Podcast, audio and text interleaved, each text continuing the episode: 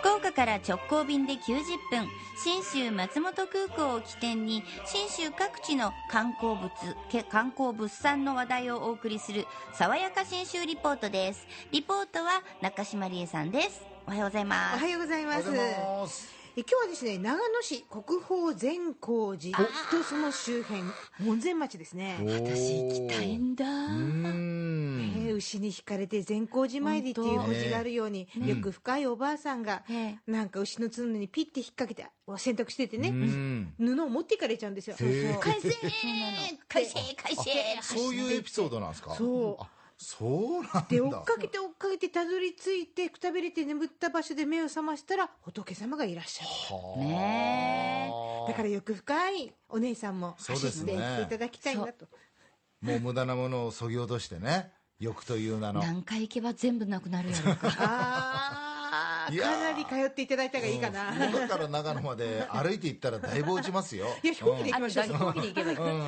90分でまずそうですね。回数稼いだ方がいいかもし確かに確かに。れないですねでも前回教えてもらったね。全然もうもっと前か、善光寺がそのいろんな宗派とかお寺のね、あそうだったね。集まり、ええ。それはびっくりしました宗ね派が決まってなくって浄土宗と天台宗のお師匠さんたちがお守りしてるんですよね、うんで私が案内してもらったのはその天台宗側の最勝院というお寺さんのご住職、えー筒井宗寛さんだったんですが、案内してる間にこんな音が聞こえてまいりました。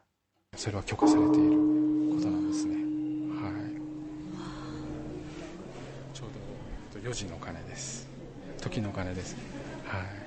全部で7回になります、はい、捨て金捨て金3回って言いまして時刻プラス3の回数。になりますはい、日本の音100選にも選ばれている鐘なんですね。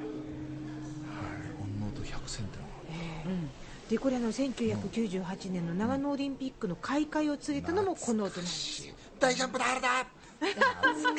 いいなそうその全ての思い出はこの鐘の音から始まってるんですよ。なるほどなるほど、ね。で朝ね9時から夕方の5時まで、はい。時刻プラス3回捨て金3回って教えてくださったんです。けど、なるんですよね、から数えていくとこの時4時だったのでちょうど全部で4たす3で7回になっていくで筒井さんご自身も子供の頃5時にね自分のうちのお寺の門が閉まるから、それまでに大体門前残ってその境内参道でワンスカイって遊んでるんですって、なるほど。だから最後5時の鐘だから5プラス38回の鐘が鳴るときにうわーと鐘鳴ったって言っていや大変。6回目ぐらいからで、うわやばいやばいやばいってみんなで走って帰るっていう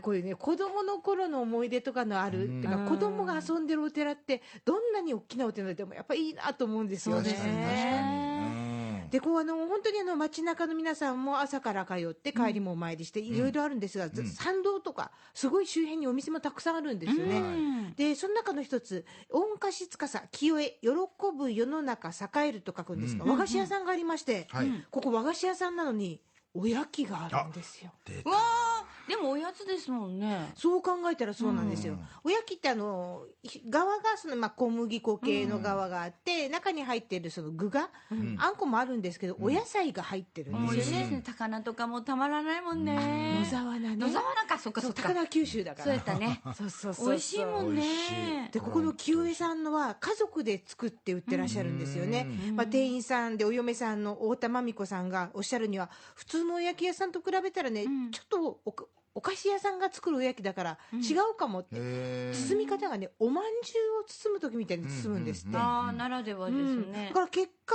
ちょっとおまんじゅうっぽい形になってやや上の方に腰高になるかな言われれば確かに厚みのあるおやきなんですよね。さらにこんな話を聞きました。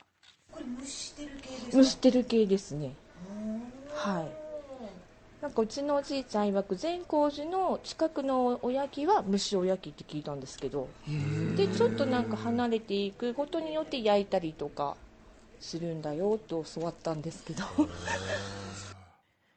んな違いがあるんだ、こうやって蒸してる系もあれば、えー焼いてる系もあるし、えー揚げ焼き系もあるし、揚げもあんすかおやき。軽く揚げといて焼くみたいな。面白いですよ、それは知らんかった、えーでこの清江のおやきも野沢菜とかさっき言ったね、大根きのこでもちろん裏側もあるんですが、8種類あるんですけど人気のおやきについて聞いてみました、えっと、観光の方はやっぱり野沢菜なんですけど、地元の方は丸ナスを買っていかれますね。丸ナスでいつもなんかかけ隠れ不安としてというかおすすめというかきのこは山菜とかも入ってて美味しいしひじきはうちのお母さんの手作りの味なので美味しいです。結構リピーターの方もいらっしゃるので。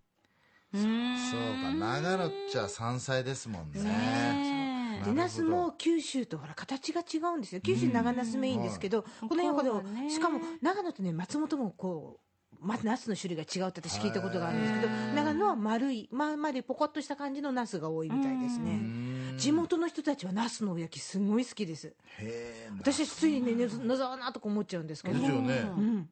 もう地元はナス飽きないのかな毎日食べても。ナスだったら。そう味がねちょっと薄いかもしれないですうん、もんね、柔らかめでで味噌の風味とかも入れてあったりするああなるほどね。めちゃめちゃ美味しいんですよ。あなるほどね。想像しただけでよだれがきますもう今なんか口の中じわーっときました、ねえもう本当にいろいろあのおやきってお店ごとに特徴があるんですが、清江さんみたいにその和菓子屋さんが作ってるおやきっていうのが品よくってまたおすすめですし。最高だわ。しかも牛に惹かれないでいけるっていうね。